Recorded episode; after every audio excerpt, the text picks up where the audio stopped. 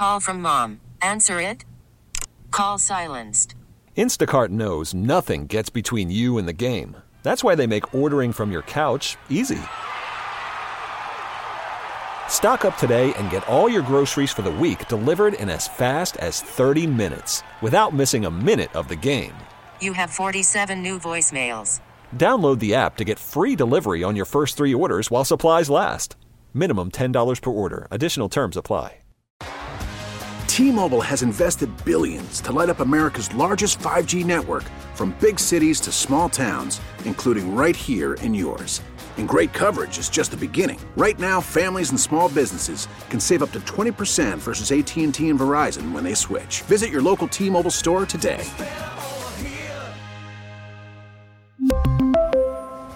Plan savings with 3 lines of T-Mobile Essentials versus comparable available plans. Plan features and taxes and fees may vary.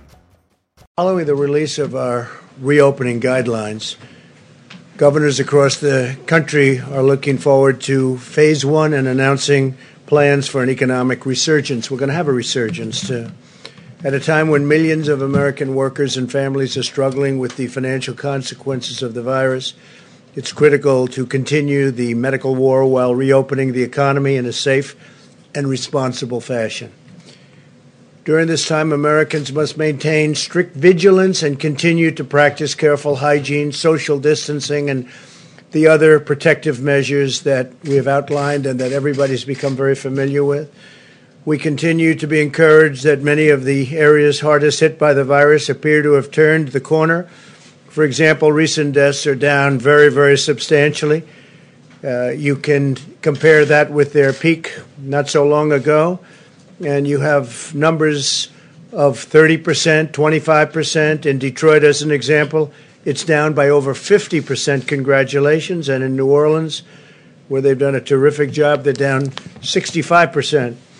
30 states have just one case or less per 1,000 people, far fewer cases per capita, as an example, than Germany, the United Kingdom, France, Italy, Ireland, Switzerland, Singapore, Belgium, Spain, Norway, the Netherlands, Austria, Sweden. My administration continues to press Congress to replenish the enormously successful Paycheck Protection Program, which has impacted 30 million American jobs.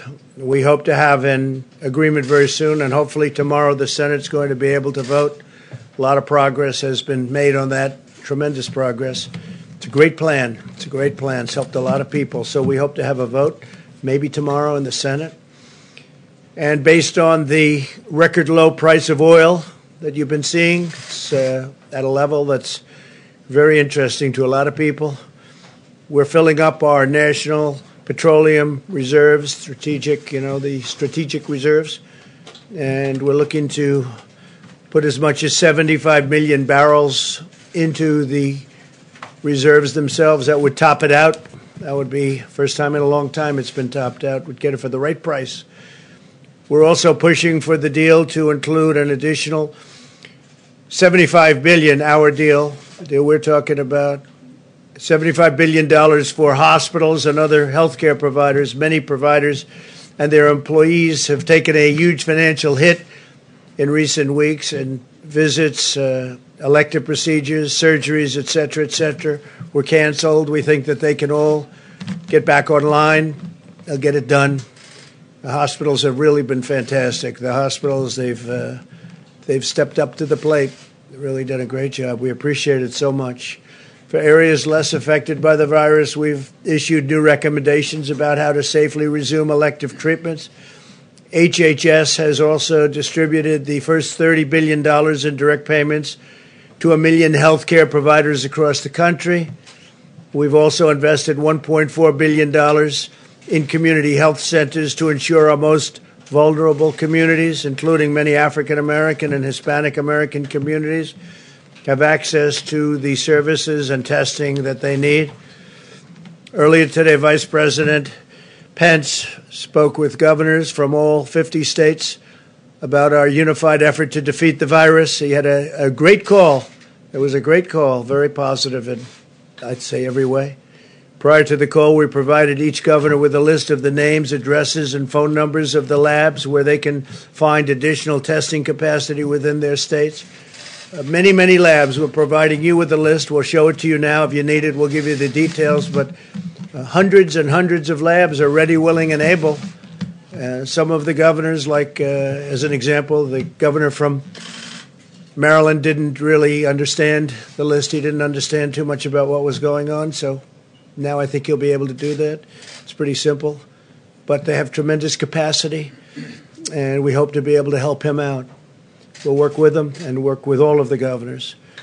Similar to the situation with ventilators, states need to assess their complete inventory of available capacity. Some states have far more capacity than they actually understand, and it is a complex subject, but some of the governors didn't understand it. The governor, as an example, Pritzker from Illinois, did not understand his capacity.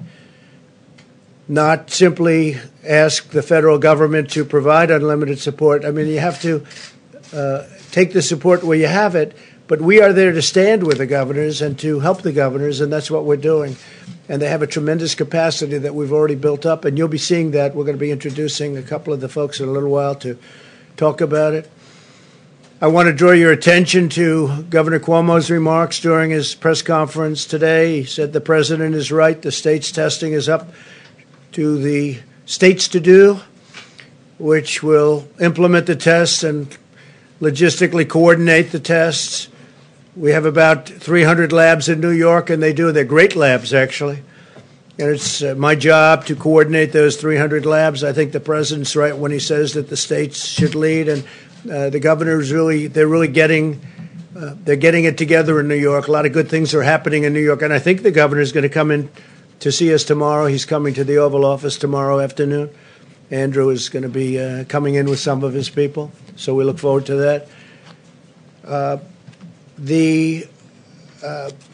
Some of the articles that just recently came about, if you remember, and I put out a statement today, for a month it was all ventilator. That's all people could talk about was ventilators.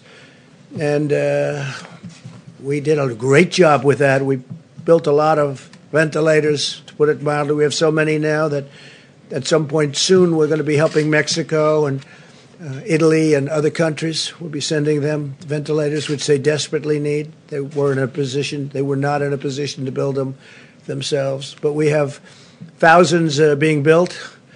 Every state they have the ventilators. If they don't, we have almost 10,000 in our Federal Reserve, our stockpile, as they call it. And we did a great job with the ventilators. Unfortunately, the press doesn't cover it other than the fair press. But so then you say, gee, they need ventilators. We don't need ventilators. And that's under pressure we did that. Nobody that needed a ventilator in this country didn't get one.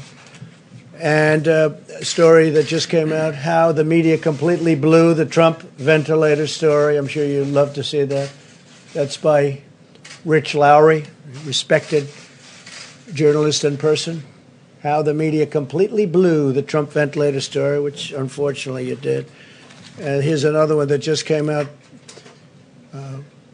Kyle Smith, the ventilator shortage that wasn't. The ventilator shortage that wasn't, because we got it fixed. And we're also going to help the states, by the way, stockpile ventilators. So if a thing like this should happen again, they've got them.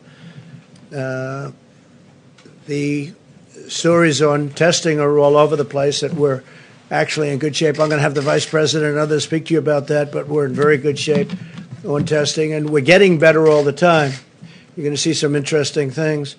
I thought before I went any further, though, I'd like to have General Semonite, who's done an incredible job, tell you where we are. You know, we're still building beds in hospitals for people that need them.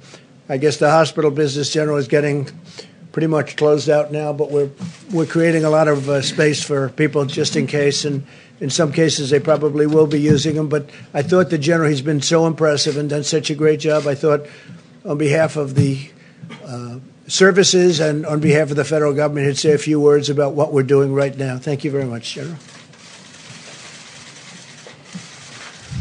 Well, thank you, Mr. President. I just want you to know that on behalf of all of us in the Department of Defense, our thoughts and prayers go out to all of those patients and all those victims who have been affected by this terrible virus.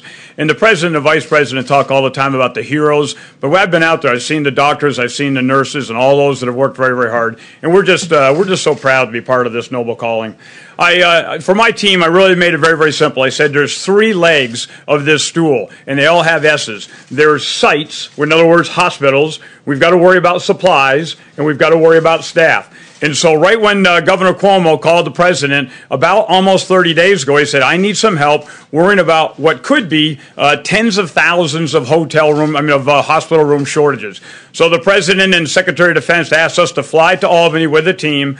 And on the way up, we understood how complex of a challenge this was. And we knew there's no way you can solve a complex catastrophe with a complicated solution. We needed a very, very simple solution to be able to then work with HHS, to be able to work with FEMA, to be able to work with the Vice President's task force, and then to be able to power this down all the way down to the local level. Some of the governors asked us to try to build a hospital in a parking lot or a field in 2 or 3 weeks. You can't physically do that. So what we said was, let's go to where there's an existing facility. And I'm going to kind of make this in two big pots, those that are either hotel rooms or college dormitories, smaller rooms, or those that are in real large areas like field houses or convention centers. And we designed those standard facilities that could be either non-COVID or COVID, and then we got that approved here at the federal government to be able to then power that back down. So we went to Governor Cuomo, and he said right up front, I love the concept, I need you in the Javits Center, I'm ready to start having your work tomorrow afternoon.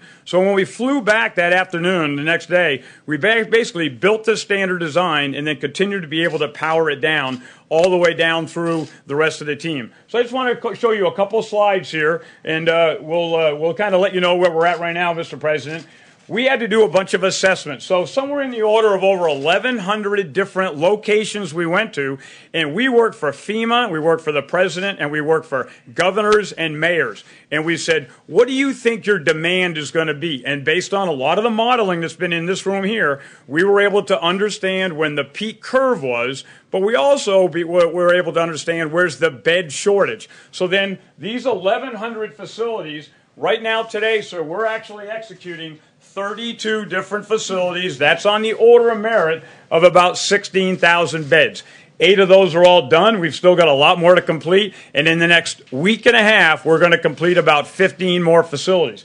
We've got some pending. Some mayors and governors are still wondering, do they have enough bed space? And what's important here is we need a very agile plan. You can't do something 3 weeks ago and think that this is going to continue to stay because this virus gets a vote. And this entire team, the federal government, has tried to be as agile as they can, supporting those states and those governors. The beauty of the plan, though, is it doesn't have to be built by the United States Army Corps of Engineers. So we designed about an extra 52 facilities. We gave those to the governors, and I've got to be very, very laudatory to the governors. They then imposed and put a lot of those on the ground and did those themselves. So let's go to, I'm just going to show you some real simple pictures here. Go to the next slide if you don't mind. So this is an example of the Javits Center, and you've heard the president talk about it quite a few times. This one, about 2,100 bed spaces. What you get is about an 11 or 12-foot square cubicle. There is lights in there. There's a nurse call, so if you need to be able to call the nurse station. There are nurse stations throughout. There's pharmacies throughout. This one started as non-COVID, but then we came back in and put in central oxygen. So everybody has oxygen right behind their bed to be able to take care of those patients. And again, built this one, about 1,000 patients treated.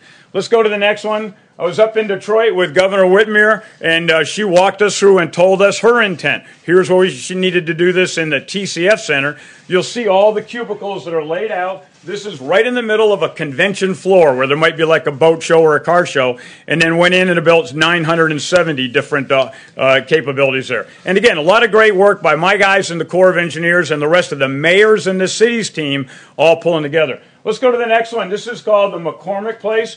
Governor Pritzker sat us down. He said, here's kind of our intent of what you want to do. Mayor Lightfoot walked us through, and we went into another large convention center. This is actually 3,000 bed spaces, a very, very large build, and got this one done in a relatively short time. And then here's another one that kind of helps you understand the dynamic here. Go to the next one, please. This is in Miami Beach, and I flew in to see Governor DeSantis. And my guys had kind of scoped out about 450 beds, and he said, Todd, how long is it going to take to build this? And we kind of said probably till the 27th of April. And he went to his health people and he said, how long do you need? And they said, the day we need is the 21st of April. And I told my guys, you don't have till the 27th. Figure out how to get it done by the 20th. This is where you don't get to build to be able to have the perfect solution. You've got to be able to get the mission essential done. Lives are on the line here, and we've got to be able to get everything done to be able to save those lives. And let's go to the last one here. This is one we're doing right now, Colorado. This is in Denver, another gigantic convention center. You'll see all the different cubicles here to be able to just bring in that oxygen, 6-inch copper pipe that comes in, and it's all piped throughout the entire convention center, 6 miles of pipe that's able to go in to be able to make that happen. And in closing, I just want to be able to say that we are very, very focused in the Corps of Engineers getting this done, but this is all about the team, the federal team, the state team, the local team, the Vice President's task force, and a lot of the people sitting here have informed us of how fast we need to go, and it goes back to, again, all the governors and the mayors that make this happen. But I want to reiterate, President Trump has called me 3 times, and Secretary Esper has been on the phone at least one of those times and said, what else do we need to do to set you up for success? Is there any other knobs we can turn to be able to help you go? And you think about that equation of those 3 S's, I think that with the federal government and the mayors and the cities here, we've effectively taken that first S out of the equation. And so I can't tell you, of all the things I've done in my career, this is a noble calling to be able to step up and save American lives. So well, that's right. Thank you very much. Fantastic job. Thank you very much. Anybody have a question for the general while he's here? Anybody? Because I think it's very self-explanatory. It's done an incredible job. Jeff, do you have a question? Are there more projects, sir, beyond the ones that you've just identified that you'll be working on? So about a week ago, we thought we were about capped at 26. What we're seeing is, and I said the virus gets a vote, we're seeing some of these curves are stretching out where we might have thought we only had 5 or 6 days. We actually have a couple weeks now. Other ones we're seeing exactly the opposite. So where we didn't think there was some, and I'm not going to go into locations here, but we are definitely get requests in. We've got 6 more requests in just in the last 4 or 5 days. They're a little bit smaller facilities in more remote areas, but our job, we still, if we have enough time to go build, we want to get in there, do the assessment. We work for the mayor and the city and the governor here, and we can still get them done if the mayors and those elected officials make a fast enough decision. You might say while you're here, we're building, the general's in charge of the wall on the southern border, and we want to build 450 miles of wall, and it's very much under construction. You might give them a little bit of an update. How are we doing with the wall? So, sir, I think the most important thing, and you stressed this, and Secretary Esper stressed this, there's really several different priorities here. Our number one priority in Department of Defense and the Corps of Engineers is to protect the team, protect the force. No matter what we do, we've got to continue to take care of our civilians and our service members out there. And so every single thing we're doing, whether we're building for the VA or we're building for civil works projects or for the Department of Defense or building on the southwest border, we are going out of our way. I talked to my commanders this morning. We've got over 4,000 contractors that are on the ground out there, and we've had no positives as of this morning, knock on wood. Same thing with my 400 employees. We're testing them, not necessarily with a more stringent test, but with temperatures to be able to make sure that everybody's safe and everybody goes out of their way to do things the right way. Construction is going very, very smooth. What we're seeing is our contractors are extremely focused. Now that we've got a good, clear path, both on the CBP program as well as some of the DOD program, we are, I think, very well postured. It's a very, very aggressive build, but we're well postured to be able to meet your expectations, sort of 450 by the end of December 2020.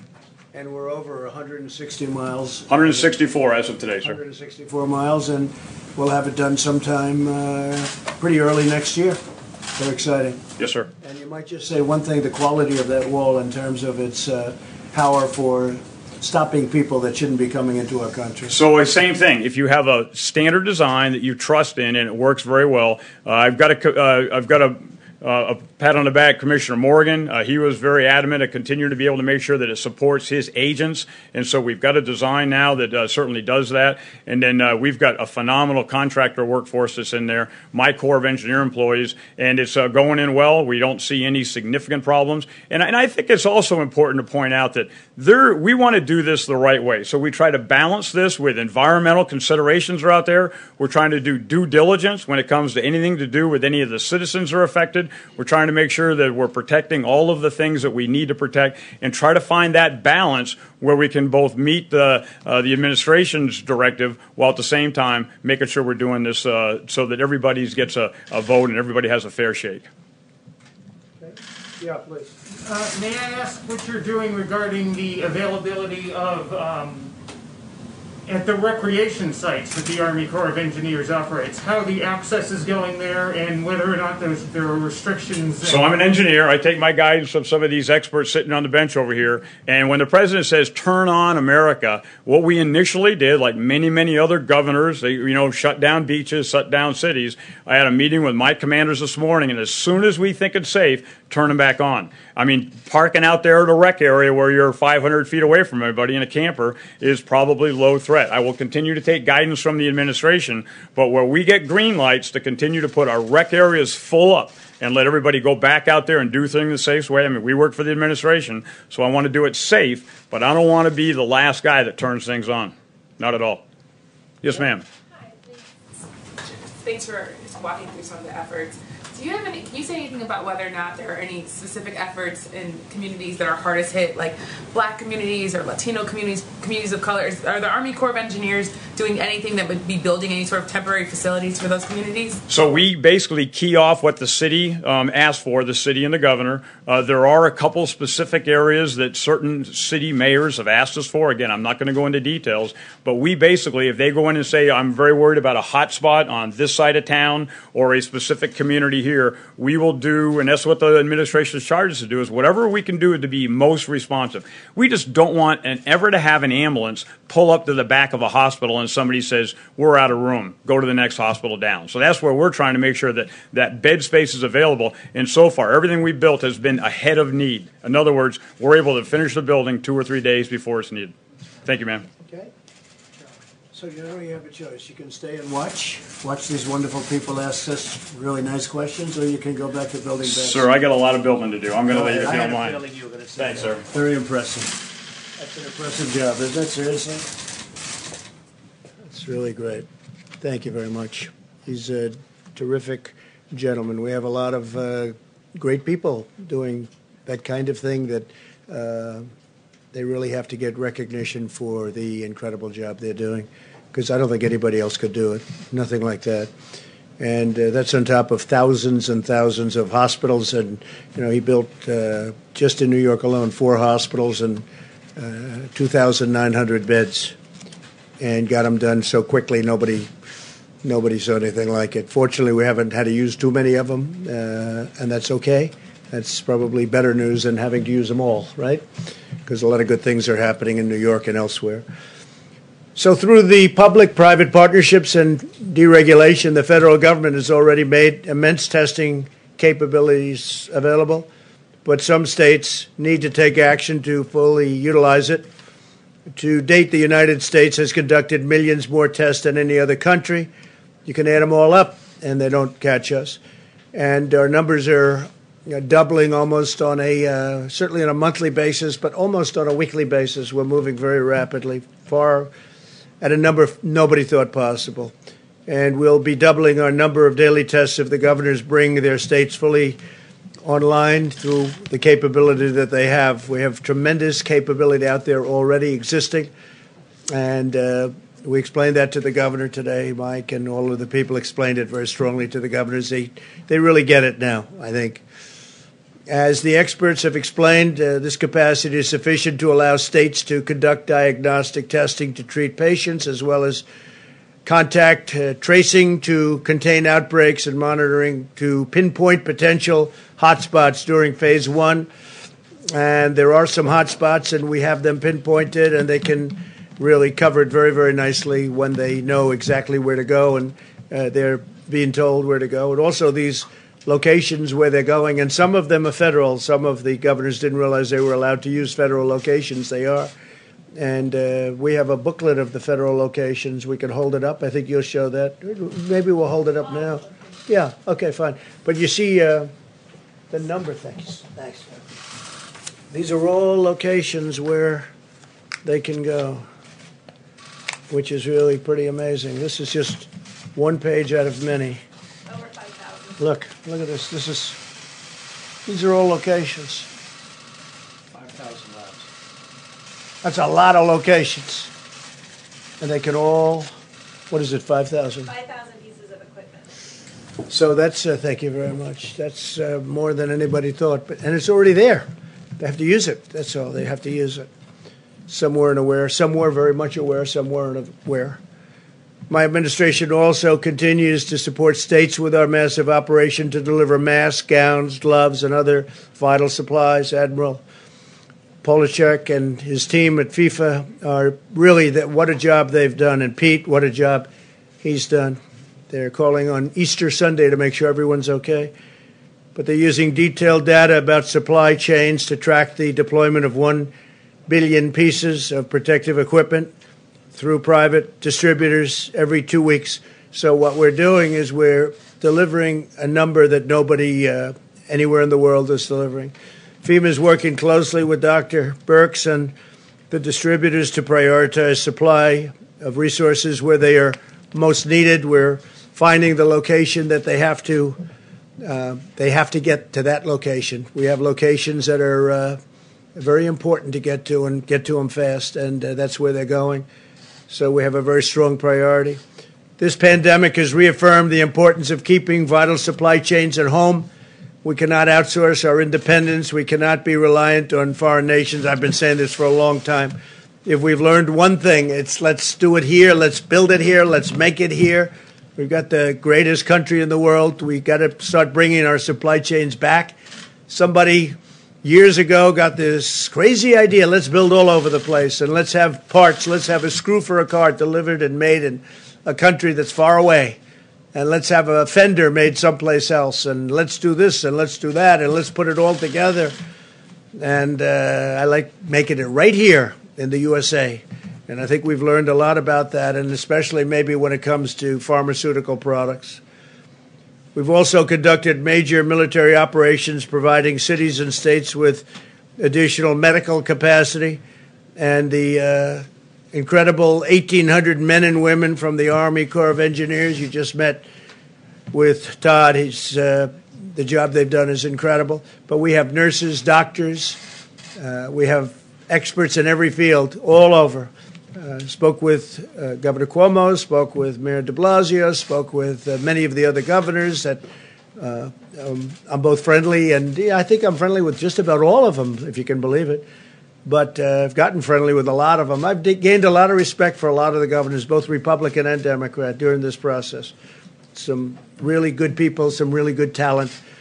But we're sending a lot of our medical people, not only our construction people like Todd Semonite, but a lot of our medical people are being sent all over the country to different locations. New York City, New York State, New Jersey. I spoke with Phil today. He's doing a terrific job in New Jersey, but New Jersey got hit very, very hard. Phil Murphy, governor.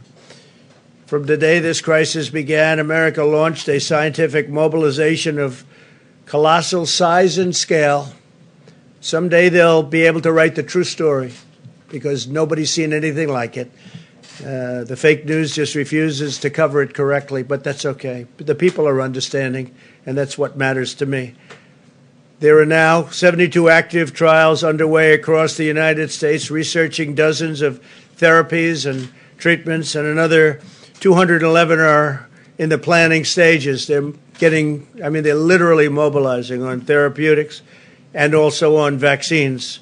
A tremendous progress is being made on vaccines and, I must say, on therapeutics. I mean, frankly, if I had my choice, give me the therapeutics right now, because that would help people right now. And we have some things that I think are working, not only working, but we have some incredible things that look like they could be an answer, but we'll know soon. Being tested, working out right now. This includes their therapies designed to attack the virus, as well as others that would hinder its replication, reduce the rate of infection, control the immune response, or transfer life-saving antibodies from the blood of recovered patients.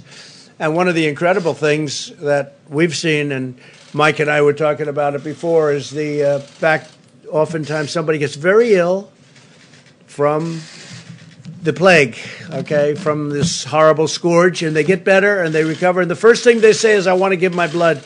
That's happened. The doctors have told me it's happened so much. I want to give my blood. I want to give my blood. And they're doing that. But tremendous things are happening. You'll be seeing that over the weeks. I think we'll be talking about it in the not-too-distant future. Johnson & Johnson's very well along on vaccines. Again, the vaccines have to be tested. The therapeutics are for now. But a lot of good things are happening on both. But ultimately, we also hope to prevent infection through a very safe vaccine. And that'll be a great thing when we have that. And we will have that. So with that, I'd like to introduce Admiral Giroir and Brad Smith to discuss some of the incredible things that have been done, and they really are what they've been able to do in a very, very short period of time with and equipment. You're going to see equipment that you haven't seen before. And if you just come up, Brad, if you guys would come up, you could give us a little display of some of the equipment that we have and some of the things that are happening, having to do with testing. Because testing is a big word. Remember, it was all ventilators. And the reason it was all ventilators, they said, there's no way he'll ever be able to catch this one. And not only did we catch it, we are now the king of ventilators all over the world. We can send them anywhere. We have thousands being made a week. And they're very high quality. And that wasn't playing well. So then they said, testing.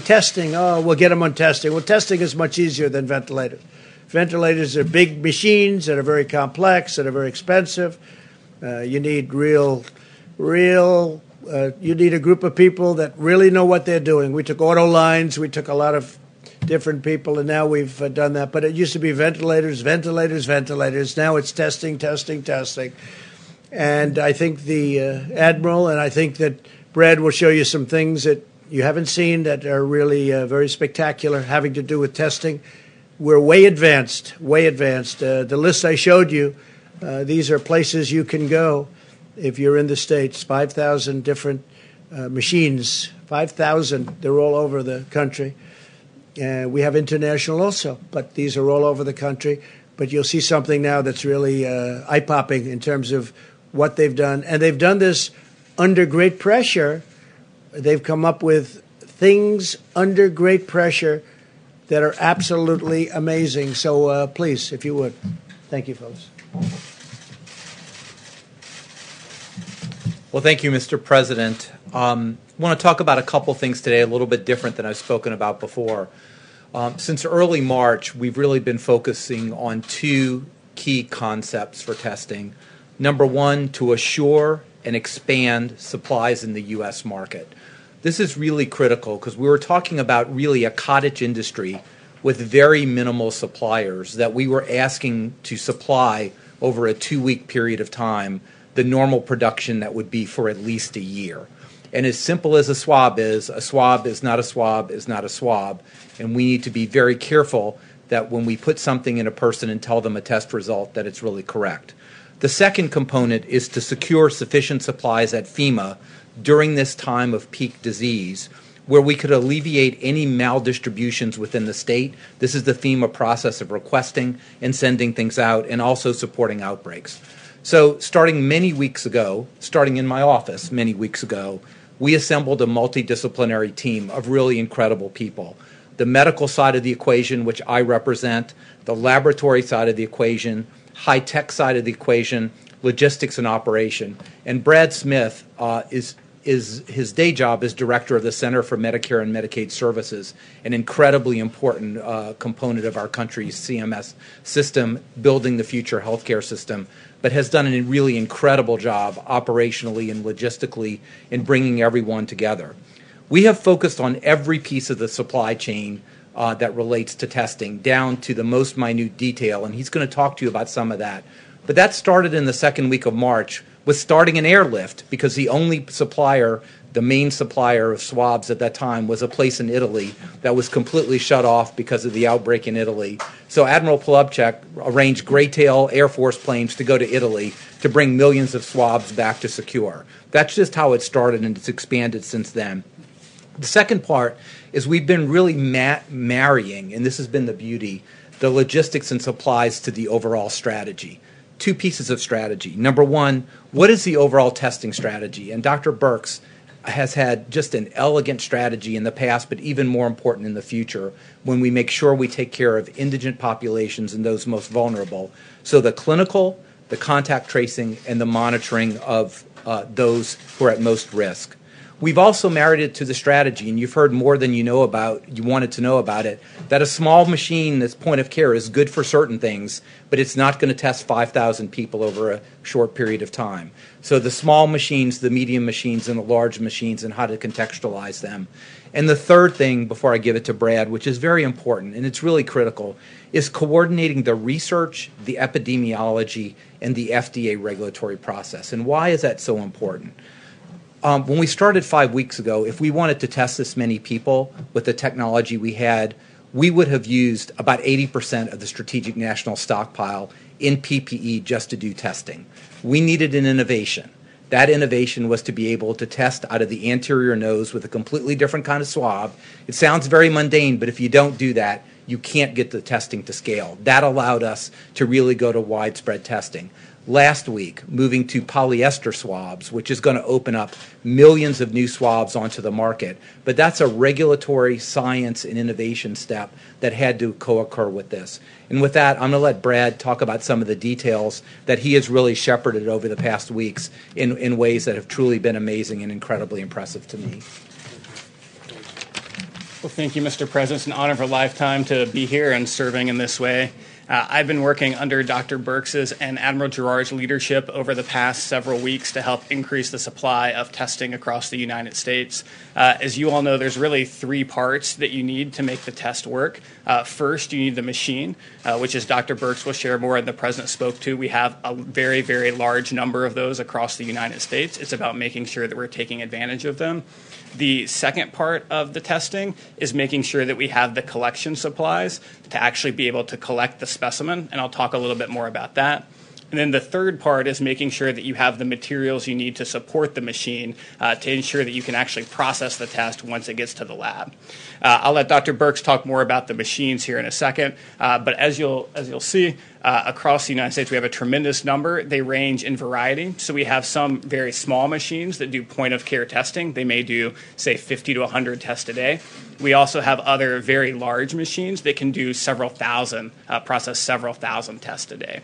On the collection supply piece, I'll talk through a couple different kinds of collection that can be done. So for the nucleic acid test, which are the tests that are currently being done today, you generally need a swab of the nose. To do that, you need the swab, you need the collection tube, and you also need the transport media that it can be transported in. We have a large, very large number of swabs already in the country, but we have secured an additional 30 million in production that will be ramping up over the next several weeks. One company located in the Northeast, we're going to be using Title III of the DPA to help them build 4 new production lines. They are currently the largest swab producer in the country, and this will help them ramp up their production tremendously to over 20 million additional swabs a month. A second company located in Ohio is currently the largest Q-tip maker in the country. We're helping them convert their line from making Q-tips into making swabs. They are actually ramping up production starting this week of swabs and will be ramping up to over 10 million, 10 million per month. So in total, that's over 30 million new swabs that will be coming just over the next handful of weeks. The second piece is on the collection tubes. The collection tubes, we've been partnering with Oak Ridge National Lab, a Department of Energy lab based in Tennessee. They have very unique and sophisticated injection molding manufacturing capability, and they are in the process of ramping that up to create collection tubes, and they will be ramping up to over 40 million collection tubes a month here over the next several weeks. In addition to the swabs, we believe that as testing progresses, there will be other types of testing like serological testing that will occur. And those samples have to be collected in different ways. So many times, some of those tests will require a finger prick. So in addition, we've secured over 17 million lancets, which is what you use for the finger prick, so that we have those available, as well as 17 million alcohol swabs, which is what you need to clean the finger before you do the finger prick. In addition, although folks are not talking about this much yet, we also believe that businesses across the country may want thermometers to test folks as they come into the office. And so we've secured over 600 150,000 infrared thermometers that states and businesses will be able to access to be able to test folks as they come into work. So I think we've made tremendous progress on the collection side. In addition to the collection side, we've been very focused on ensuring that the labs have what they need. To process a specimen in a lab, you really need two things. You need something called an extraction kit, and you need something called a PCR test. In order to be able to fully process a test, you need both of these things. Sometimes these things come together, and sometimes they come separate. For some of our point-of-care tests, including the Abbott and Cepheid tests, they come together. They are ramping up production rapidly to over 3 million of those tests per month, and these are tests that did not exist even a month ago. The second piece is on some of these large machines. They also sell complex cartridges that come together. One of the big manufacturers is that has already ramped up production from about 1.6 million a month to more than twice that already, and that's already occurred. In addition to when they come together, they also sometimes come separate, and we see significant ramping up of production there from our manufacturers through our public-private partnerships, and we're seeing both several million more over the next few weeks of both the RNA extraction kit as well as the PCR test kit. So with that, thank you. Mike, please. Thank you, Brad. Thank you, Mr. President, and I share your admiration for this remarkable team from the Army Corps of Engineers to Brad, to Admiral Giroir. They're doing a remarkable job every day. As President mentioned, today we had our weekly conference call with governors across the country, states and territories, and I was able to convey to them our appreciation for the leadership that every governor of every state and territory has provided. Thanks to their leadership, thanks to the extraordinary cooperation of the American people, despite the fact that more than 770,000 Americans have contracted the coronavirus, and our hearts grieve for the more than 41,000 Americans who've lost their life. The truth is that as we stand here today, we are slowing the spread.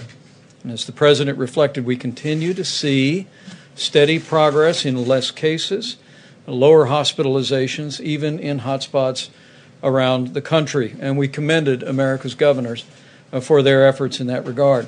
We are preserving our health care capacity, as the General with the Army Corps of Engineers reflected. The President's direction, we've built a great number of hospitals around the country, but the utilization rate has been fairly low because of the mitigation efforts, the cooperation of the American people. We have not had to use them. And that, as the President said, is very good news. In a word, we thank governors across the country for taking actions, decisive action, to save lives and to make a difference. I reminded them that we're all in this together. We have one mission. We're one team. We spoke on the conference call about last week's guidelines to open up America again. And we heard from governors across the country about the progress that they are making. We spoke to governors from New Jersey, Connecticut, Florida, Louisiana, Texas, and Michigan about their ongoing efforts at social distancing and addressed questions that they had about needs that have been spoken of already in this presentation today. In addition, as we promised last week when we spoke to governors on Thursday about the guidelines to open up America, our team presented every governor in the country, states and territories, with a memorandum detailing laboratory capacity and all locations of laboratory equipment for diagnostic tests that can perform the coronavirus test. We also provided, as Dr. Burks will elaborate in just a few moments, literally a map about where these testing devices are located, And I must tell you, Mr. President, I was very impressed at the way governors, as we speak, are scaling testing in their own states using these resources. Our hope is that by providing this information and by our team that we've enlisted out of Walter Reed, that's contacting every one of the laboratories in the country to find out what their needs are and to encourage them to activate those testing machines to do coronavirus testing, that will continue to be able to support a state-managed effort to increase testing even more. But a few highlights. Governor Doug Ducey announced antibody testing for 250,000 health professionals this week and first responders, a partnership between the state and the University of Arizona. We spoke today about Governor Gavin Newsom's announcement that he set up a task force for testing, 5 to 7 high-capacity testing hubs in partnership with UC San Diego and UC Davis to increase testing in high-capacity labs around the state of California. We heard from Governor Ron DeSantis, Mr. President, about the efforts of the state of Florida. I believe he said that at this time, Florida had conducted 275,000 coronavirus tests, and they're in the process of a major expansion of statewide testing with the goal of opening up additional sites and using the Florida National Guard to test residents at nursing homes and long-term care facilities in Florida. We also recommended today to every governor's attention the public health website that the state of Florida established, which has useful information on a county-by-county level about where testing is happening. Mr. President, as you said, governors are utilizing testing assets. They're managing and deploying these resources as they see fit. And at your direction, we're going to continue to work very closely with them. Other governors that we spoke with included Governor Gretchen Whitmer of Michigan. There are 13 new or expanded coronavirus drive-through testing sites in Michigan that her team has stood up with Michigan Primary Care Association, and we assured her that we would continue to work as Brad and Admiral Giroir are literally working around the clock to make sure that they have the supplies to support all of that testing. As the President said, Governor Hogan, who always begins our conference calls as he's chairman of the National Governors Association, expressed appreciation for last week's guidelines to open America up again, and his appreciation on behalf of all the governors for the list of laboratories in each individual state. He did raise the issue that we had included on the list Department of Defense facilities that have laboratories and machines, and also other federal facilities, many of which are in Maryland. And I was able to assure Governor Hogan and every governor on the call that we will make all of those laboratories available across the country to every state as the need for testing capacity continues to scale. And so this is one more step where you see the Army Corps of Engineers, where you literally see thousands of military doctors and nurses on the streets of New York and other cities around the country. This is one more step where we're literally, as the President said from early on, are leaving no stone unturned, and we are delivering a whole-of-government approach for our states as they deal with the coronavirus outbreak. Governors are continuing to expand testing, and we assured them that we're going to continue to work in every way to support their efforts to do just that. I will say again, as we've said before, as Dr. Birx comes up to explain to you what we delivered to the governors today, we told the governors once again today that by our best estimates, we have enough testing capacity today for every state in America to go to phase one if they meet the other criteria of 14 days of reduced cases and sufficient hospital capacity to prepare for any eventuality that may occur. Once again, we have enough testing capacity for every state in America to go to phase one, but we assured the governors today that we're going to continue to work around the clock to expand the testing capacity, support supplies, and to support their efforts to encourage social distancing and the very mitigation efforts that the American people have been doing that have brought us the progress that we see all across the country today. With that, Mr. President, I'll just let Dr. Birx describe what we distributed today. Thank you, Mike. Deborah? Thank you, Mr. Vice President, Mr. President. We just want to show you a couple of additional slides, but also to remind all of Americans that we still have a significant number of cases, both in the Boston area and across Massachusetts and Chicago, to really that our hearts go out to those cities as they continue to struggle with coronavirus and the consequences at the hospitalization to all the healthcare providers that are on the front lines.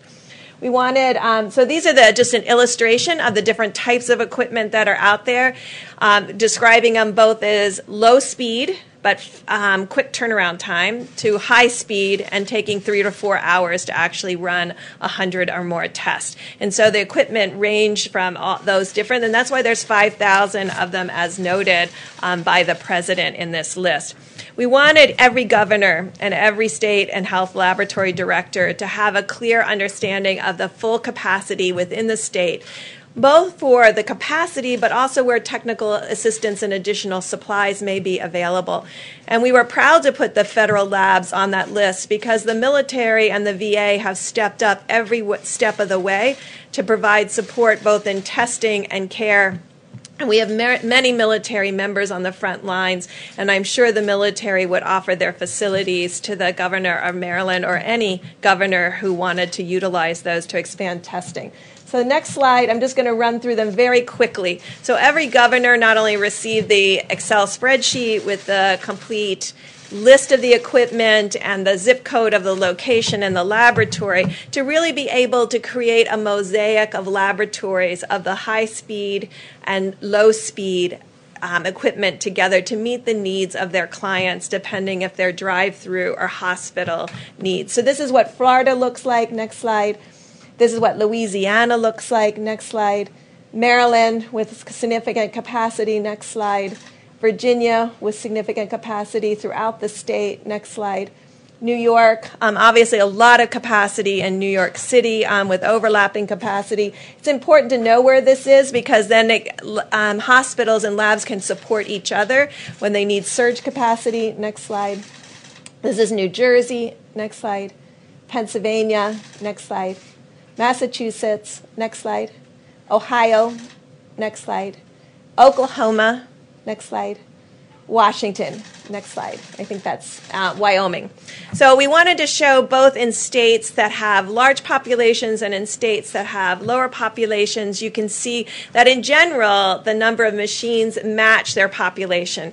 And we're working with the Walter Reed Group and the American Society of Microbiologists and all the lab directors to really create a web of understanding of what the capacity is currently, what the capacity can be, and how the federal government can support them and developing their strategies linked to the overarching federal strategy of testing as outlined in our guidelines. Thank you, Mr. President. Question for Dr. Burst. Yeah.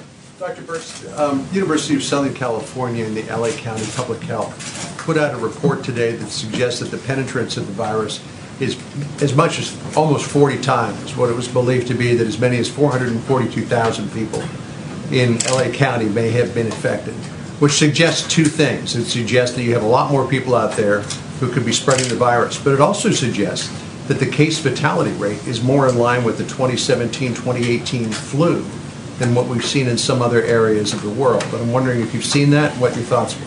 So we're looking at all those studies very carefully, and I think you will remember over the last 3 weeks I've been talking about the level of asymptomatic spread and my concern about asymptomatic spread because with flu and other diseases, when people are sick, it's easy to contact trace.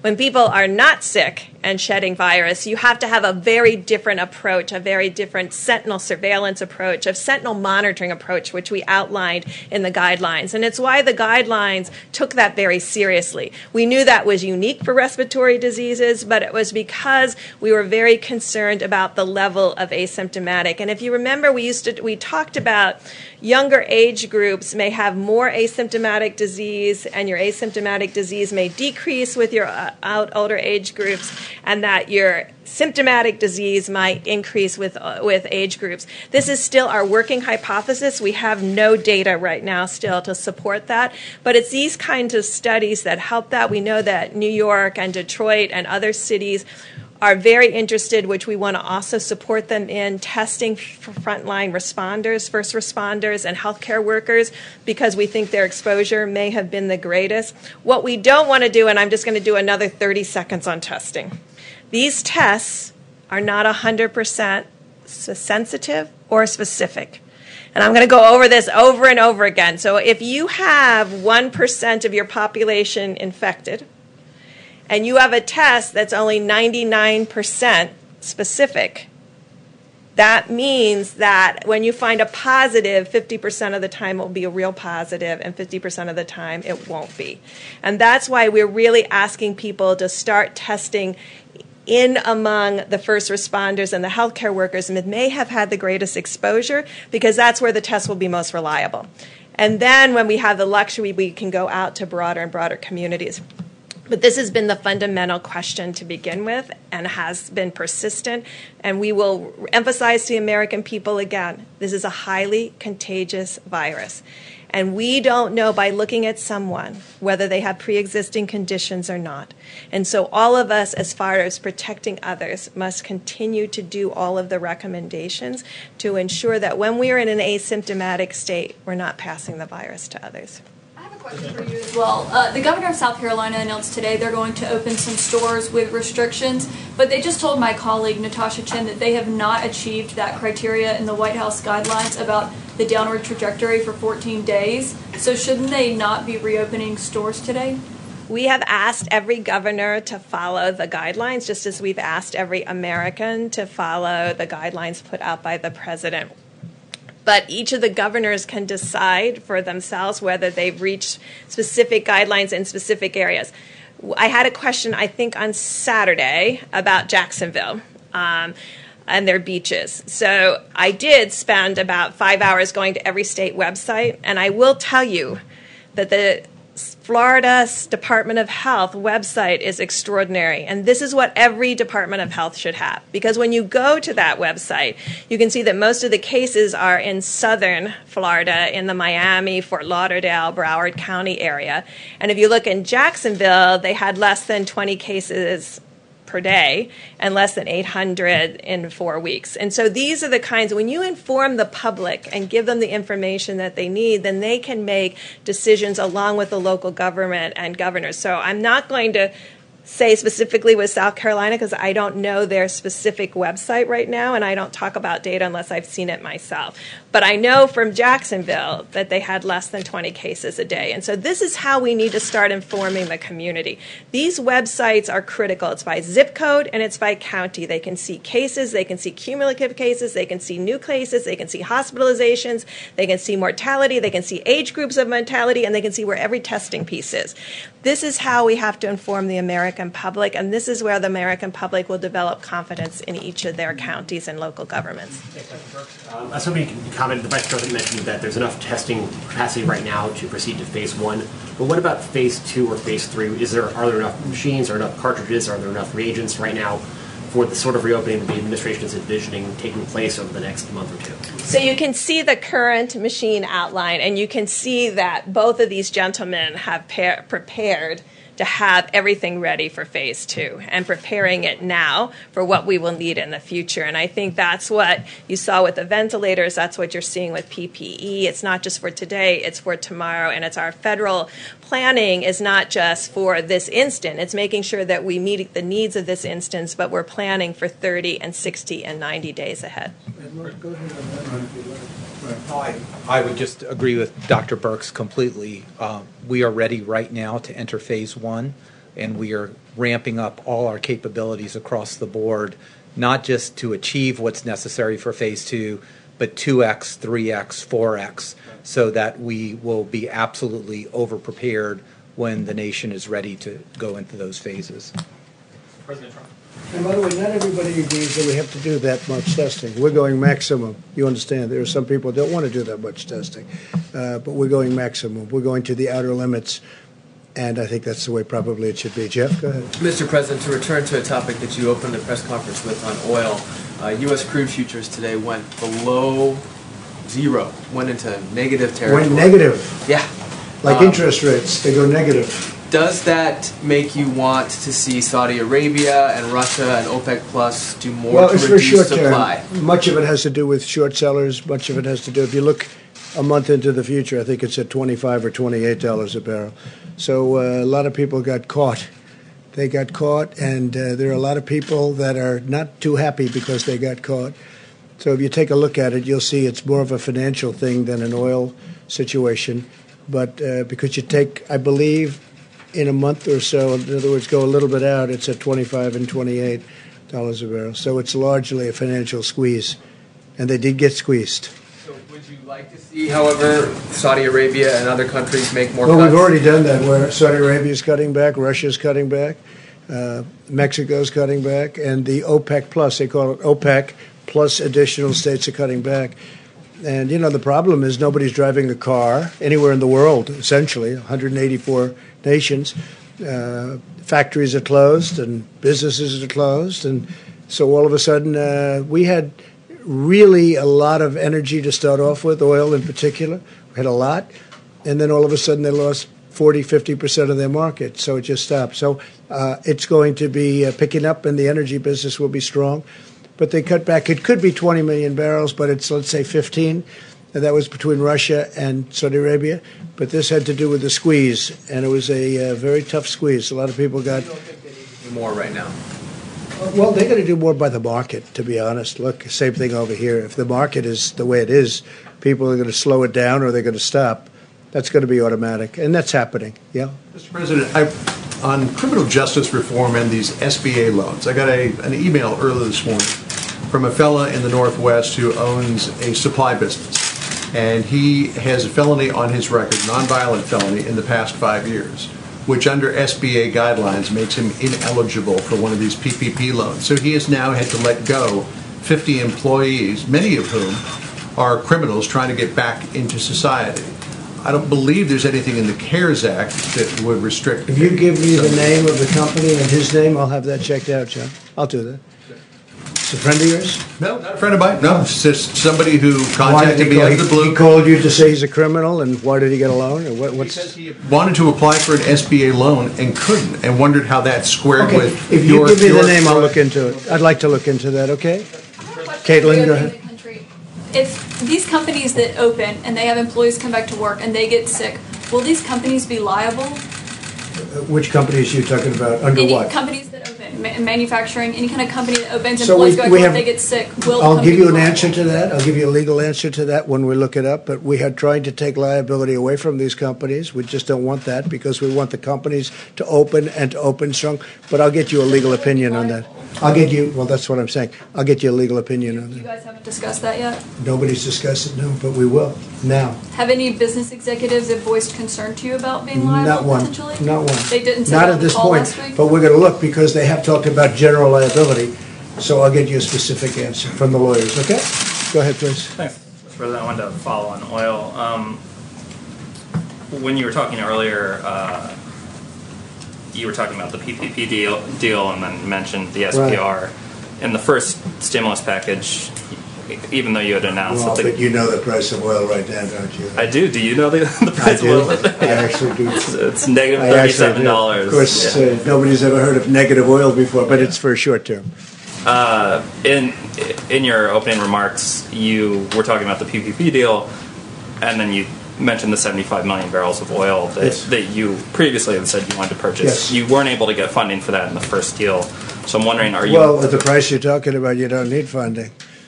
They pay you, see? You know? If you can go get it. Right now, if you can get it. That's true, if you can get it. So my first question is, are you asking for that funding at a minimum, part of the PPP? We'll let people store. So we'll store it. We'll use it as storage and charge for it.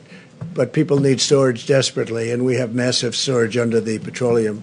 So you're not going to make it a requirement of the PPP interim funding deal? It's not a question of requirement. If we could buy it for nothing, we're going to take everything we can get. The only thing I like better than that is where they pay you to take the oil. But that's a short-term squeeze. You understand that. So it's. I don't think you're going to see that. But, no, we'd like to have Congress this is a great time to buy oil. And we'd like to have Congress approve it so that we could, instead of just storing it for usually the big companies, because I think we have 75 million gallons right now capacity. That's a lot. It's we've been building it up over a period of time, but that's a lot, 75 million barrels. So we're going to either ask for permission to buy it or we'll store it. One way or the other, it will be full. Okay, please. Mr. President. Go ahead. You finish up. We'll go right to you. Yeah. Some senators, including Senator Kramer, have called on you to stop Saudi oil shipments that are on their way right now. Is that you can do that under Section 232? Is that something that you would consider? Well, we'll look at it. I heard just as I'm walking into the room, we certainly have plenty of oil. So I'll take a look at that, okay? Yes, please. Questions. First on testing, the second on the SBA loan program. When will you, or will you in fact, invoke the DPA to force that company you mentioned to ramp up production of oil? Well, we really don't need it. We use it, we go up, and I've used it a lot, but we use it, and then sometimes all they have to do is see it coming. Do you want to talk about that, Admiral? Please. I think this is – I don't think any of us knew very much about the DPA, but there's sort of a force side of the DPA where you force a company to do something, but there's a second side of it which is really a hand up. The company we're talking about has done everything to support this effort and have ramped up production. I'm on the phone with them multiple times a day. This is the hand up. This is the government coming in and saying, how can we help you expand your lines? There's no asynchrony here at all. So this is the hand up side of the DPA, which is exactly what these small American heroic companies need. They don't need to be forced. They're all in. Their employees are all in. So point of clarity, and we don't want to embarrass people either. Please, Brad. Right. So today we were on site, or there were folks on site with that company finishing out what their capital projections will be in order to be able to ramp up these additional 4 lines that I spoke about. The company will then turn in a white paper to the DOD that will then help move the process forward, but it's actively in process. And I fully understand that the need is enormous, but on March 21st, the administration promised 27 million tests by the end of March. So far, roughly 4 million people have been tested. So where are the other 23 million or so tests? Did they not materialize? Are they in the pipeline? Help us understand that discrepancy. So since I was the one who said that, let me explain where we were. So I was getting my information, it was correct information, about the actual tests that are in the marketplace. So if you want to use those metrics, there's been over 40 million, quote, in the marketplace. But we have an end-to-end issue that we needed to deal with, and that's what we've been dealing with. The swabs, the transport media, if we don't have people utilizing the machines the way Dr. Birx is talking about, we have some of our main platforms that are only 10% being utilized. You can have a lot of tests in the market, and those are correct numbers, but if the machines aren't utilizing them and they're not organized at that level, then they're not being utilized to its fullest. So you meant if the machines were utilized, that would be the you would have a lot of those millions of tests already being done. I think Ambassador Birx has estimated that we have another 1 million tests a week just on one platform that could be done if the machines were utilized more fully. The question for Admiral Giroir. Well, yes, Admiral Giroir. You say that and the Vice President has said this, Mr. Smith said it, that there will be enough tests in place for Phase 1. There are. The question is, what's the standard of testing that you now have the capability for? Is it test people who are only very ill? Is it test people who have the sniffles? Is it test people who come in just because they want to get a test? I mean, what is the standard here? It is the guidelines, but I tried to be a little specific about this on Friday, and we all tried to. Number one is you need to test everyone who's symptomatic, right? And you need to over-test them because... How symptomatic? We're talking any symptoms that would be consistent with COVID, right? So, and there's a wide range of symptoms. You want to test them and you want to over-test. And we talked about the approximate metric with Ambassador Birx fully supports, because this is a good metric that you want to get about 1 positive for every 10 tests. Then you oversample. Second, and this is a really important part of the strategy, is because so many people are asymptomatic, there's no way that you can test enough people to pull 1 asymptomatic out of 300 people in the population. So the strategy with Ambassador Birx offered, and I talked to epidemiologists around the country, and they go, wow, I wish I would have thought of that, is to really focus on the vulnerable population where we know that the asymptomatic rate could be much higher than the rest of the population. And we are going to be focused, and this is what my office does during normal times, focusing on the underserved populations, particularly in inner cities and urban areas. They have a higher rate because overcrowding, they can't telework, they're subject to a lot of comorbid conditions. Nursing homes, we all know about nursing homes, and there's both symptomatic and asymptomatic spread. And finally, some of our indigenous populations in the Indian Health Service. So this is a very, very important layer that most of the models and people don't talk about, because that's where we're going to pick up the asymptomatic carriage, and when you do that, that's when you focus on track and trace. So just a quick follow-up on that. If we have enough tests right now for everyone to go into Phase 1, why is the governor of Maryland having to get 500,000 tests from South Korea? I don't know what the governor of Maryland is doing in South Korea, but there is excess capacity every day. If he wanted to send 30 or 40,000 tests to LabCorp and Quest, that could be done. That could be done tomorrow. Enough that they needed to start to up their testing capacity and make it adequate. So I think we're seeing all across the country that in the states that have been hardest hit, their capacity, not only their capacity, their testing far exceeds South Korea, and they've been able to do that on a relatively straightforward basis. I don't know what the governor of Maryland, we talked to him today, he didn't bring that up today. We were on the governor's call today. But you haven't spoken to him like personally on this? We spoke to Governor Hogan today. I'll follow up because I heard there was an announcement today about that he had acquired some tests from overseas. Maybe we could put the slide back up that showed the number of facilities just in the state of Maryland. And part of our process, and I don't know when the governor placed the order from South Korea, wouldn't begrudge him or his health officials for ordering tests. But the capacity of all the different laboratories and the number of machines that are across Maryland is part of what we were communicating today, including federal facilities. NIH is in Maryland. There's Department of Defense facilities. And what we assured the governor then, and we assured all the governors, is that we'll open up all of those facilities. But, John, back to your point, there was one other element of that, that's the phase one testing. And I can't really describe it as well as the doctors here, but it's the contact tracing piece. We really believe that states that meet the criteria of 14 days of cases going down and proper hospital capacity, if they test people that have symptoms, and if they deploy resources to vulnerable populations, nursing homes and other designated vulnerable populations where we believe the threat of serious outcomes from the coronavirus is real. Then we also today inform the governors that we will be deploying CDC teams to every state and every territory in the country to assist them in contact tracing.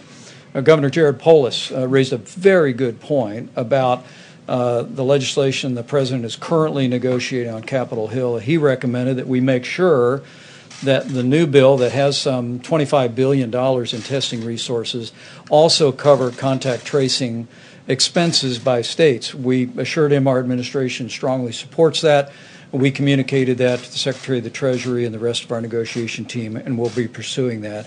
But we were able to tell every one of the governors that we will be deploying teams. We think of 10 or 12 for a start from CDC to reside in all of our states and territories to supervise and work with contractors and others to do the kind of contact tracing. So it's test people that don't feel well and may have the coronavirus, keep a careful eye and monitor your vulnerable populations, and when you come across a case, have a team on the ground that can do the immediate contact tracing and testing, and that's how we restrain and contain the spread of the coronavirus during phase one, and frankly, it's the beginning of the structure for how we contain the coronavirus going forward. And take a look at that map.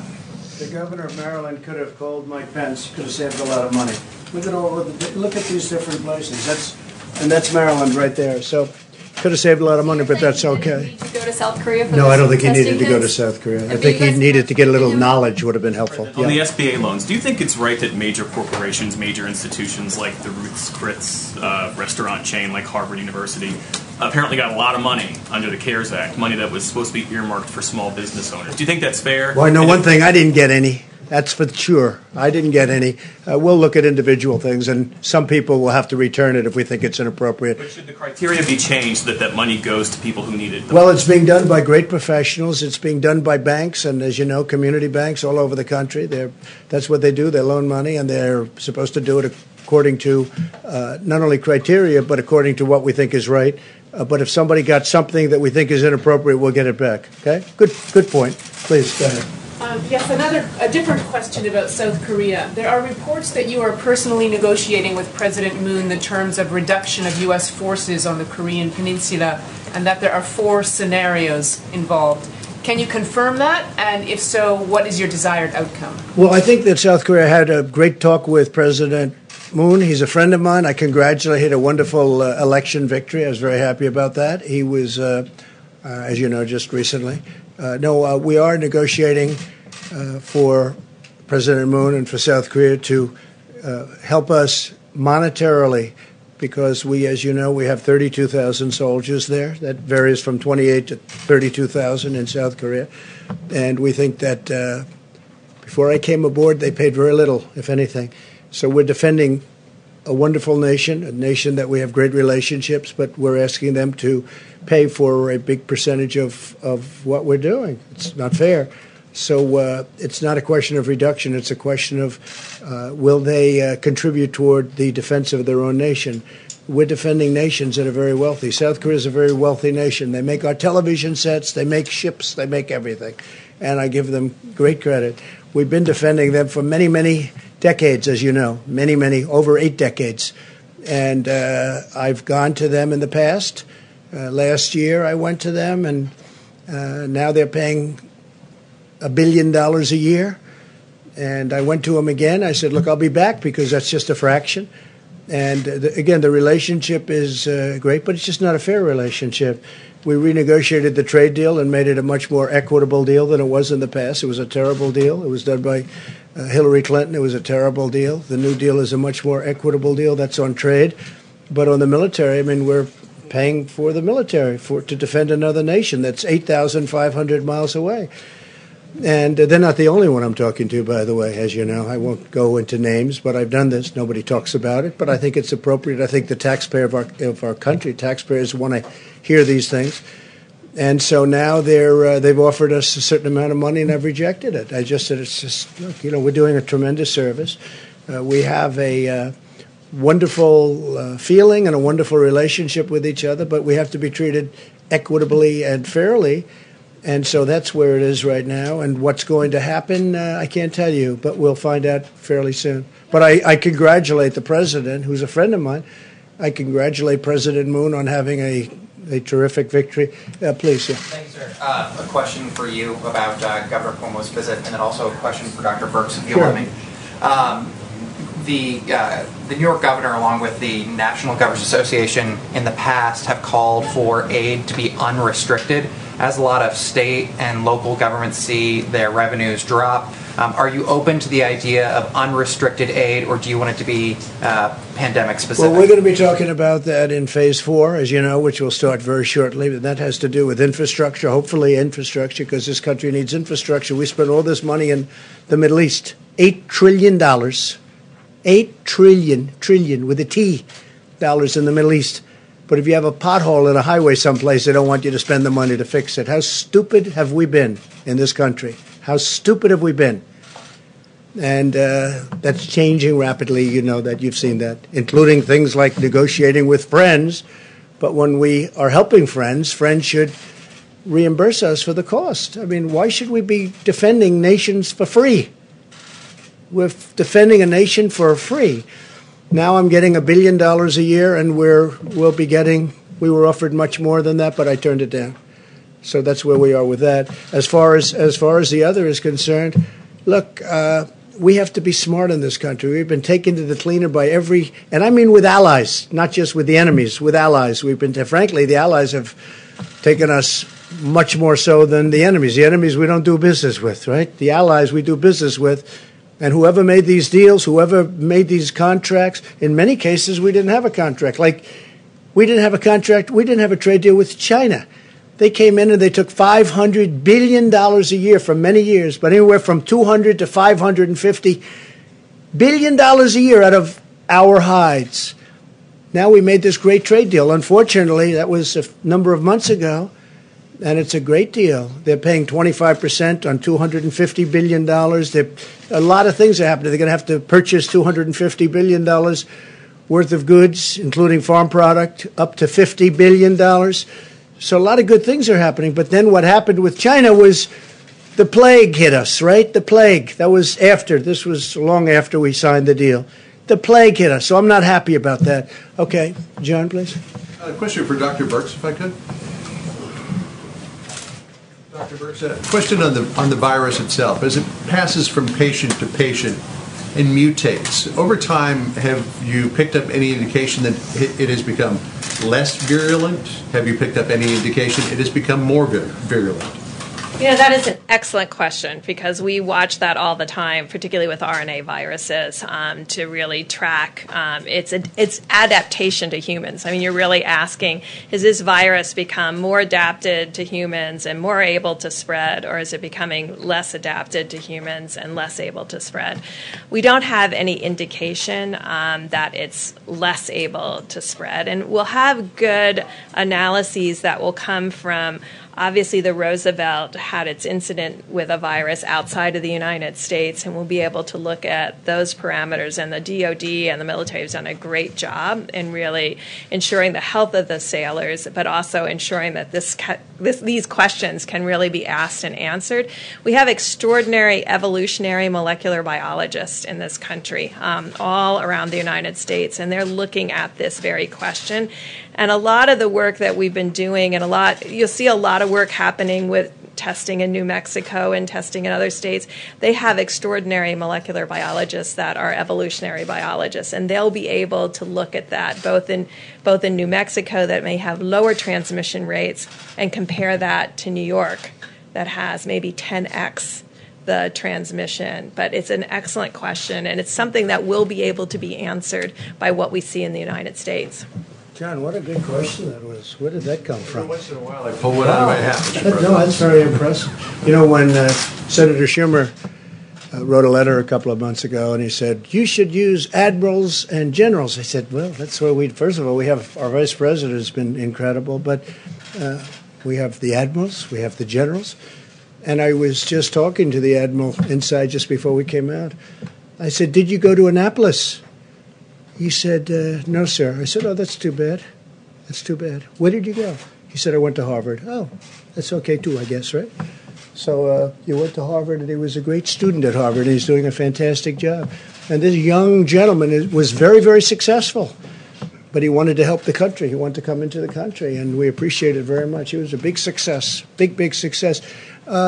Let's do here and there next, okay? We're all set. Good. Thanks, President. I was hoping you talked about your meeting tomorrow with Governor Cuomo that you mentioned. Is there a reason he's coming all the way down here? I don't know. He wanted to, and is that sort of travel? We, believe it or not, we get along. Okay? He was very generous yesterday in particular. Said we did a, quote, phenomenal deal. I don't know if anybody wrote that, but he said that, and I appreciated it because it's not about me. It's about these people and thousands behind Mike and the Admiral and all of the other people that are working with us. I mean, and you see it. Look, I don't understand when I see polling and approval ratings for the job. I mean, this group should get a 95. It really should.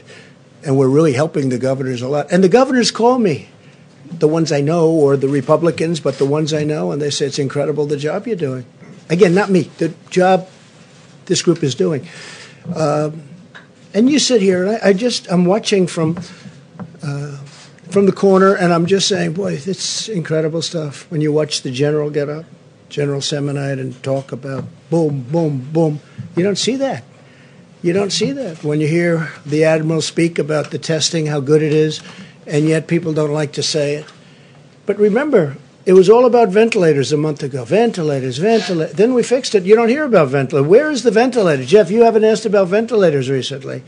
What's going on? What about ventilators? We're helping other countries now because they can't have. They're very hard to come by, and they take a long time to make, like years. It's incredible the job they've done, that our people have done, and also private companies have done. You know, you talk about the act.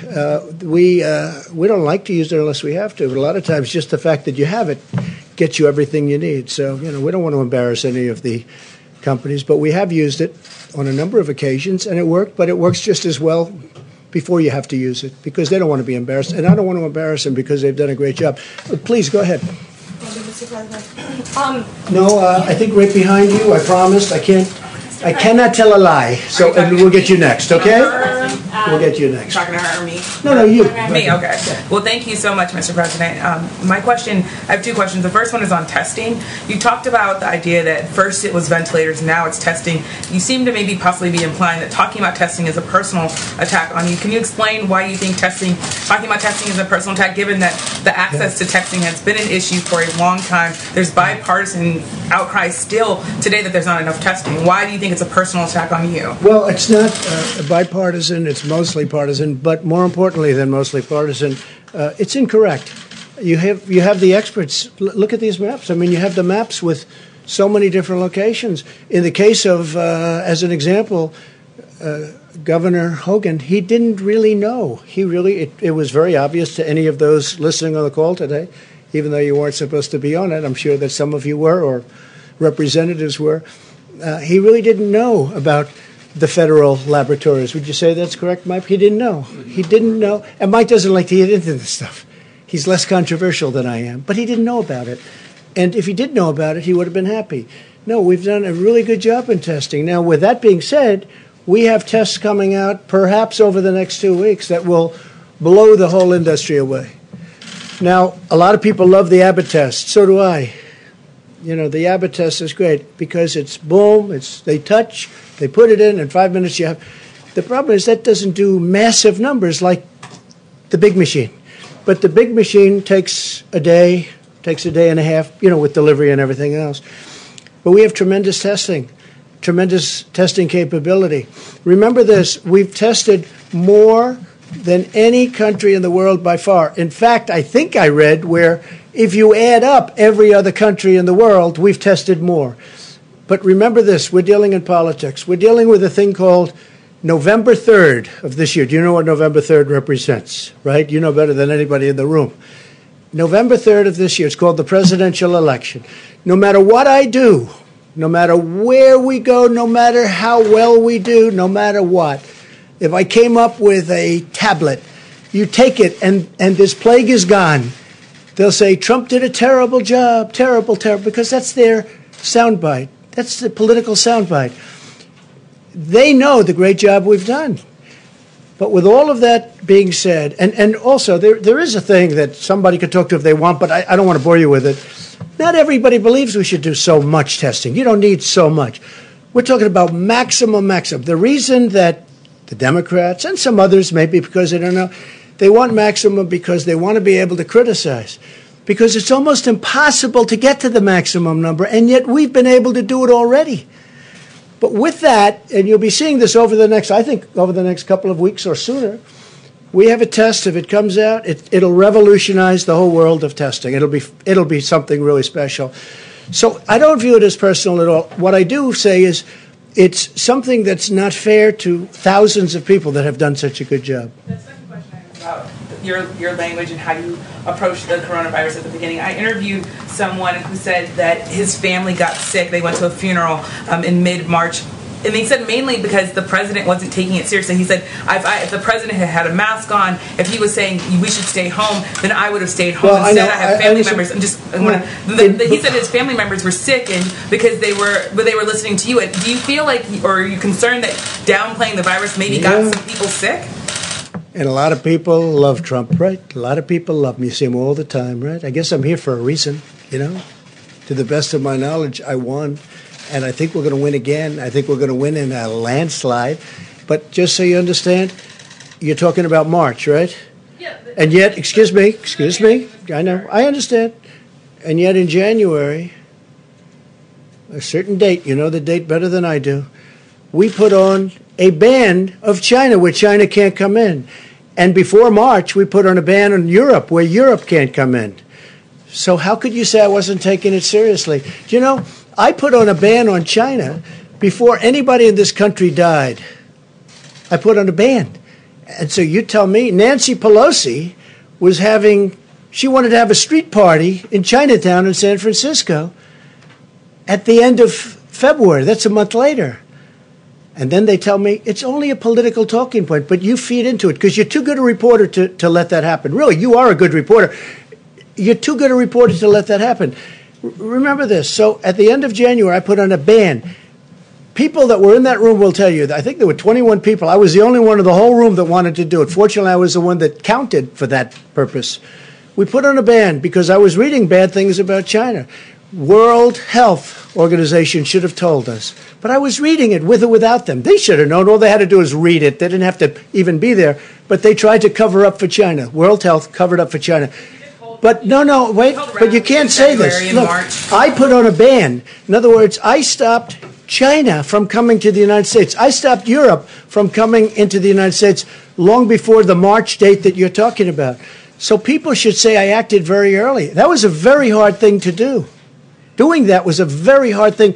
I didn't want to do that, but I did it because I thought, and Dr. Fauci said that by doing it, President Trump saved tens of thousands of lives. So I did take it very seriously. You held rallies in February and in March, and there are some Americans. Oh, I don't know. I don't know about rallies. I really don't know about rallies. I know one thing.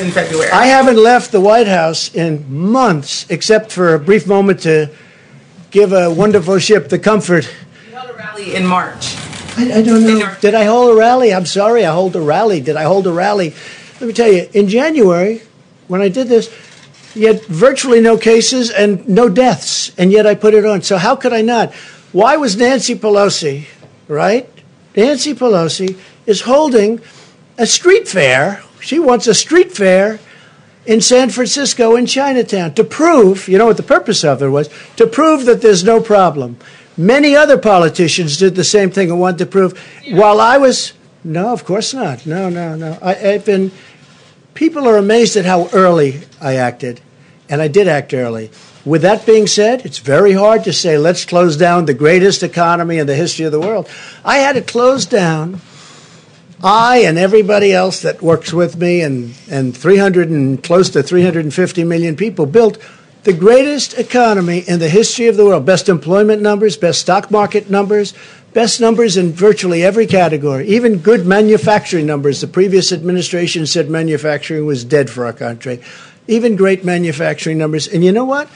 I did that, and somebody walked into my office and said, sir, you're going to have to close down the economy. You're going to have to close the country. But you know what I say to you? We're going to rebuild it, and we're going to rebuild it better, and it's going to go faster than people think. I built it once. I'll build it a second time. Please. Mr. President, thank you. Michelle Rihanna from America. Please. Go ahead. We have, in going back to the topic of friendship and bipartisanship, Americans, with the exception of Pelosi, Schumer, and even Romney, Americans have seen an unprecedented chapter of bipartisanship and cooperation on the political landscape. On a personal note, what has been the most significant signal that your relationship with Democrats below the leadership level have changed for the good of America? I think it's a great question because there is bipartisanship. Look, we're getting the paycheck plan.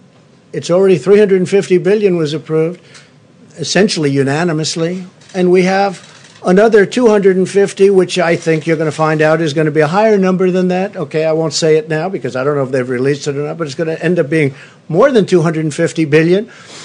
And this is going to small businesses and it's going to workers. And these are really bipartisan plans. It's a great thing that's happening. So I think the fact that we're able to do all of this in a bipartisan way is great. Now, the tax cuts that the Republicans did, we had no help from the Democrats, so you can't say that's bipartisan. But this whole thing, getting our country back, and, you know, Nancy Pelosi's been, she's very nasty. She, you know, wasted a lot of time on an impeachment hoax. It was a total hoax, went nowhere, and that was not good. And Schumer, I guess it's the same thing, but he sort of accepted it. He just did what he was supposed to do, and he didn't do very well with it. But, you know, that was not appropriate. That was a bad thing for our country, but it was fine. I mean, I understand the game. They have a little bit of a majority, so they say, let's do something and let's try and stir it up. But they wasted a year. They wasted tremendous. We could have been doing things that would have been great for our country. They could have been looking into China. They should have been looking into China as an example. A lot of people are blaming the Democrats for wasting all that time because it was during that period of time, as you know, that it was fomenting. But I think we've had a great spirit of bipartisanship in a certain way. It's not, I wouldn't say we're going to set records throughout the world, but things are happening that are very good. The country is coming together. And I'll tell you what, the people are coming together. The people are really coming together. I think you're going to find that our country is much more unified. I do think that the press, the media, foments a lot of this, a lot of anger. I really believe it foments tremendous anger. For instance, I'll be asked a tremendously hostile question from somebody, and then I'll answer it in a hostile way, which is appropriate. Otherwise, you look foolish. Otherwise, it looks like just walk off the stage and bow your head. I can't do that. You know, I just can't do that. But a lot of these questions that are asked from certain networks are so hostile, and there's no reason for it. There's no reason for it. We are in a war. This is a World War II. This is a World War I, where, by the way, the war essentially ended because of a plague. That was one of the worst ever. They lost almost 100 million people. But we're in a big war. And I'll say one thing about, because I think it's important. The last person, I did it early, but I was the last person that wanted to close down one of the great economic you can't call it an experiment, but everything, I guess, in life is an experiment. So I'd say experiments, but one of the great economic stories in history. I'm the last person that wanted to do it, but we did the right thing. Because if we didn't do it, you would have had 1 million people, 1.5 million people, maybe 2 million people dead. Now we're going toward 50, I'm hearing, or 60,000 people. One is too many. I always say it. One is too many, but we're going toward 50 or 60,000 people. That's at the lower, as you know, the low number was supposed to be 100,000 people. We could end up at 50 to 60. Okay, it's horrible. If we didn't do what we did, we would have had, I think, 1 million people, maybe 2 million people, maybe more than that. And you look at there's one country in particular that decided, let's wing it, let's just keep going. They are being inundated with death. Now, if you take a look at some of the hospitals where one of them I knew growing up in Queens, and I'm looking at the bodies laying in hallways, being brought into refrigerated trucks, the trucks, these massive trucks, bodies going in. Multiply that times 10. It's not sustainable. And many of the people that have this theory, oh, let's, you know, maybe we could have just gone right through it. I was somebody that would have loved to have done that, but it wouldn't have been sustainable. You can't lose 1 million people. That's more than, that's almost double what we lost in the Civil War. I use that as a guide. Civil War, 600,000 people died. So it's not sustainable. But it could have been much more than 1 million people. I mean, if you took a number and cut it in half and half and in half again, you'd end up at 500,000 people, okay, if you want to make a very conservative guesstimate. 500,000 people is not acceptable. Is that a correct sort of an analogy? So, I mean, I see it all the time by friends of mine, by people that I have great respect for. Well, we could have done this, we could have done. And remember this. When we say 50 and they compare 50 to the 35 of the flu, because it averaged 35, 36,000 over a 10-year period, it's a lot. Who would think that? But we're not talking about, with the flu, that's just, it just goes. We're not locking ourselves in our units. We're not locking ourselves in our apartments and not moving and not touching anybody and just saying, you know, the world. In this case, we are. And we're still going to lose between 50 and 60. But if we just kept it going on a normal basis, which is really the only standard that you can compare it to with the flu, because that was a normal basis. You get into an airplane, you travel to Florida, you go to Texas, you go wherever you're going. But in this case, if we didn't do anything, the number wouldn't be 50 to 60,000. The number would be 1 million people dead. It would be 1.5 million, 1.2 million, maybe 700,000. It would have been a number in like that because and it's so important because I see so much. Oh well, you know they can. You can't compare it because I'll tell you what the people of this country, what they've done, they've gone out of their what they had, the way they've lived. It hasn't. It's not great. It's terrible. Maybe the first 3 days, and then all of a sudden, you see what's going on. They want to get going, and I get that fully. But I just say this. If we would have done that, we would have lost anywhere from 1 million to more than 2 million people. Now, with all of the death that we've seen at 50 or 60,000 people heading toward, right now it's at 40. but 50 or 60,000 people, probably over 54, I see. But that's with our guard up. If we took our guard down and just said, okay, we're just going to keep this open, we would have lost millions of people. Can you imagine? Look how bad it looks now when you look at the bodies, when you look at Hart Island in New York where they have the mass grave and all of the things that you see. Can you imagine if we had the guard down, if we didn't do anything and we just said, let's ride it out? It would not have been sustainable in any way. It would have been an atrocity. So we've done the right thing. We've really done the right thing. And the people that have worked so hard and dangerously, I'll tell you, again, I say it, but I watch those doctors and nurses and medical people running into those hospitals, and they don't even have their gear on. Forget about gear, whether it's great gear or not, and we're bringing in the best gear in the world. But they're running in with open everything, and they're pushing. I mean, the job. They're like warriors, the job they're doing. But if we didn't do the moves that we made, you would have had a million and a half, 2 million people dead. So multiply that times 50. You're talking about you would have had 10 to 20 to 25 times more people dead than all of the people that we've been watching. That's not acceptable.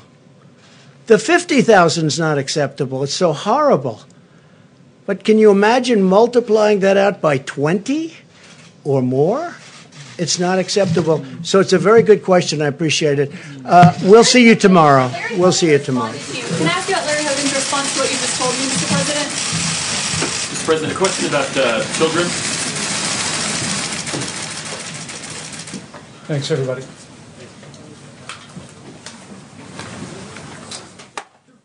We really need new phones. T-Mobile will cover the cost of four amazing new iPhone 15s, and each line is only $25 a month. New iPhone 15s? It's better over here. Only at T-Mobile, get four iPhone 15s on us and four lines for $25 per line per month with eligible trade-in when you switch. Minimum of 4 lines for $25 per line per month with auto pay discount using debit or bank account. $5 more per line without auto pay, plus taxes and fees. Phone fee at 24 monthly bill credits for well qualified customers. Contact us before canceling account to continue bill credits or credit stop and balance on required finance agreement due. $35 per line connection charge applies. See T-Mobile.com.